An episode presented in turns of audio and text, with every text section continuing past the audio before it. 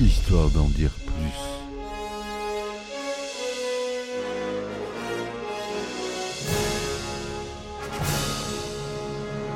Eh ben attendez, on est en France. Allez, cul sec.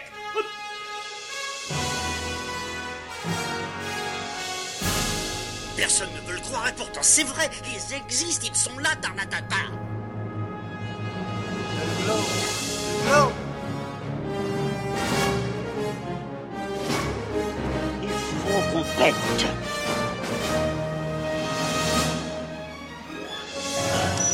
Voyons, circuit branché, convecteur temporel temporisé.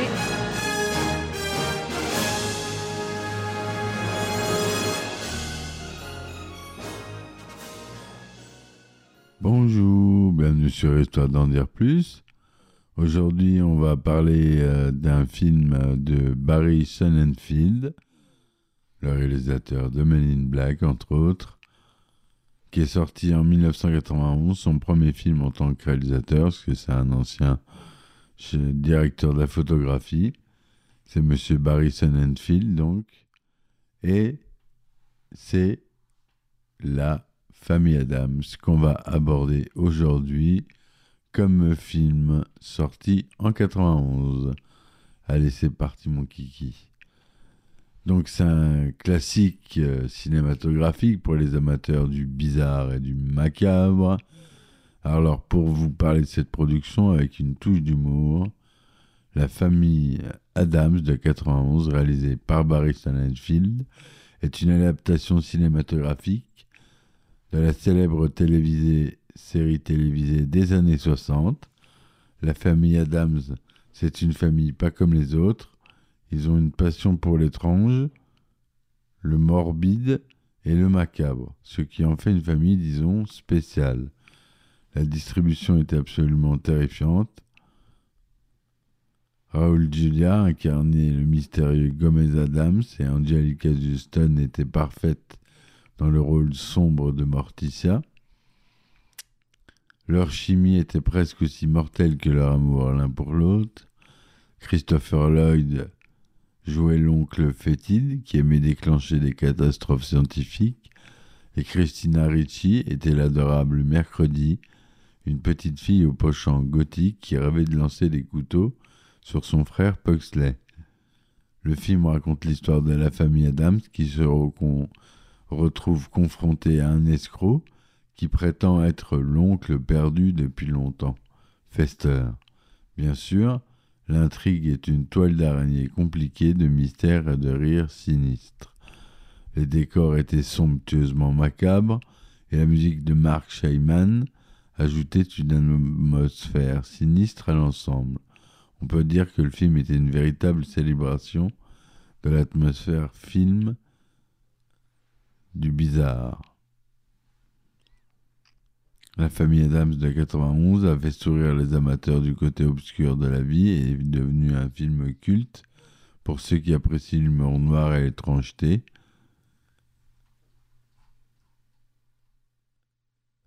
L'idée de faire un film sur la famille Adams était en gestation depuis un certain temps. Et euh, le projet a passé des années dans le monde des développements lugubres, scénariste en scénariste, de production en production, avant de voir le jour. Comme si on avait attendu que les étoiles s'alignent parfaitement pour cette comédie macabre. Le casting de ce film a été un jeu de rôle à part entière. Le réalisateur Barry Sonnenfeld avait déjà travaillé comme directeur de photographie sur des films comme comme euh, Misery, pardon, je cherchais le mot. Il a dû convaincre les studios qu'il était le metteur en scène idéal pour cette étrange famille. La transformation des acteurs en membres de la famille Adam était un processus long et laborieux. Les maquillages et les costumes ont parfois pris des heures à, appliquer, ce qui est devenu un véritable rituel macabre pour les acteurs. La demeure des Adams était d'une création impressionnante, pleine de détails macabres. Le décorateur Ken Adam, qui avait déjà travaillé sur le film James Bond, a conçu cette mission d'épouvante, inspirée du travail de l'artiste Charles Adams. Les effets spéciaux de l'époque étaient tout sauf numériques. Les cheveux en flammes du cousin machin, la main coupée, la chose, et bien d'autres éléments nécessité des techniques de maquillage et d'effets pratiques, donc des SFX, euh, au contraire des VFX, qui sont des effets visuels, pour donner vie à ces créatures bizarres. La musique du film, on l'a dit, a été composée par Mike Shaiman, qui a créé une bande originale mémorable pour accompagner l'atmosphère étrange du film. C'était comme une symphonie pour les esprits tordus. À sa sortie, le film est devenu un film culte pour ceux qui aiment leur humour à la fois sombre et excentrique. Il a capturé l'esprit de la bande dessinée originale de Charles Adams et l'a transporté sur grand écran de manière à la fois hilarante et dérangeante. En somme, la production de la famille Adam a été une danse macabre de créativité, d'excentricité et de passion pour l'étrange. Ce film a réussi à capturer l'encens même de la famille Adams et à la projeter sur grand écran avec un humour sinistre et mordant, un incontournable pour les amateurs de bizarreries cinématographiques. Quelques anecdotes sur le film. Raoul Julia et Angelica Houston, Houston, qui jouaient respectivement Gomez et Morticia Adams, avaient une telle alchimie à l'écran que les membres de l'équipe de tournage les surnommaient Gomez et Et donc, on disait Morticia, même en dehors du plateau, ils étaient tellement convaincants dans leur rôle que leur romance à l'écran semblait réelle. Les acteurs vivaient leur rôle, pendant le tournage, certains acteurs avaient du mal à sortir de leur personnage excentrique. Christina Ricci, qui incarnait Mercredi, aimait tellement son rôle qu'elle refusait de sourire, même en dehors des prises de vue. La chose, la main coupée vivante de la famille, était en réalité interprétée par l'acteur Christopher Hart, qui a dû passer de longues heures à s'entraîner pour donner vie à ce personnage, à la fois comique et inquiétant. Dans le film, l'oncle fétide, joué par Christopher Lloyd, a des cheveux en forme de champignon. Pour créer cet effet capillaire mémorable, l'équipe de maquillage a utilisé de la mousse expansive et du velcro pour donner à ses cheveux cet aspect caractéristique. Les tenues d'Angelica Houston dans le rôle de Morticia étaient magnifiques, mais elles pesaient une tonne.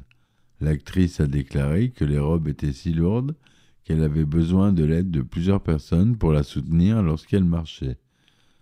La fameuse, la fameuse porte grinçante de la maison d'Adams n'a pas été ajoutée en post-production. Ils ont eu une vraie porte qui grinçait de manière si sinistre que l'équipe a fini par la garder pour les prises de vue. Christina Ricci, qui était très jeune à l'époque, a dû apprendre à lancer des couteaux pour les scènes où Mercredi jouait avec son frère. Heureusement, personne n'a été blessé lors du tournage, mais cela touche une, touche ajoute une touche d'humour noir à son personnage. Voilà ce que je voulais vous dire euh, sur ce film euh, classique, un grand classique du genre, à voir et à revoir. Même le 2 est très bon. Un peu moins bon, mais très bon aussi. Toujours euh, de Barry Sonnenfeld, me semble-t-il. Je veux pas dire de bêtises. Et euh, voilà. Donc, euh, si ma chronique vous a plu, n'hésitez pas à, me soutenir sur mes plateformes telles que Ulule, Patreon, Tipeee, que je mets en lien dans la description du podcast avec le petit descriptif. Voilà, mes amis, je vous dis merci de m'avoir écouté. À très vite pour un nouvel épisode. Et ciao, ciao. Histoire d'en dire plus.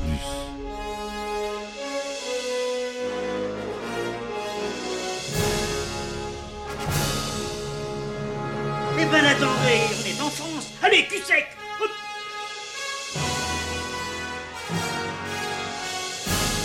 Personne ne peut le croire et pourtant c'est vrai, ils existent, ils sont là, Tarnatata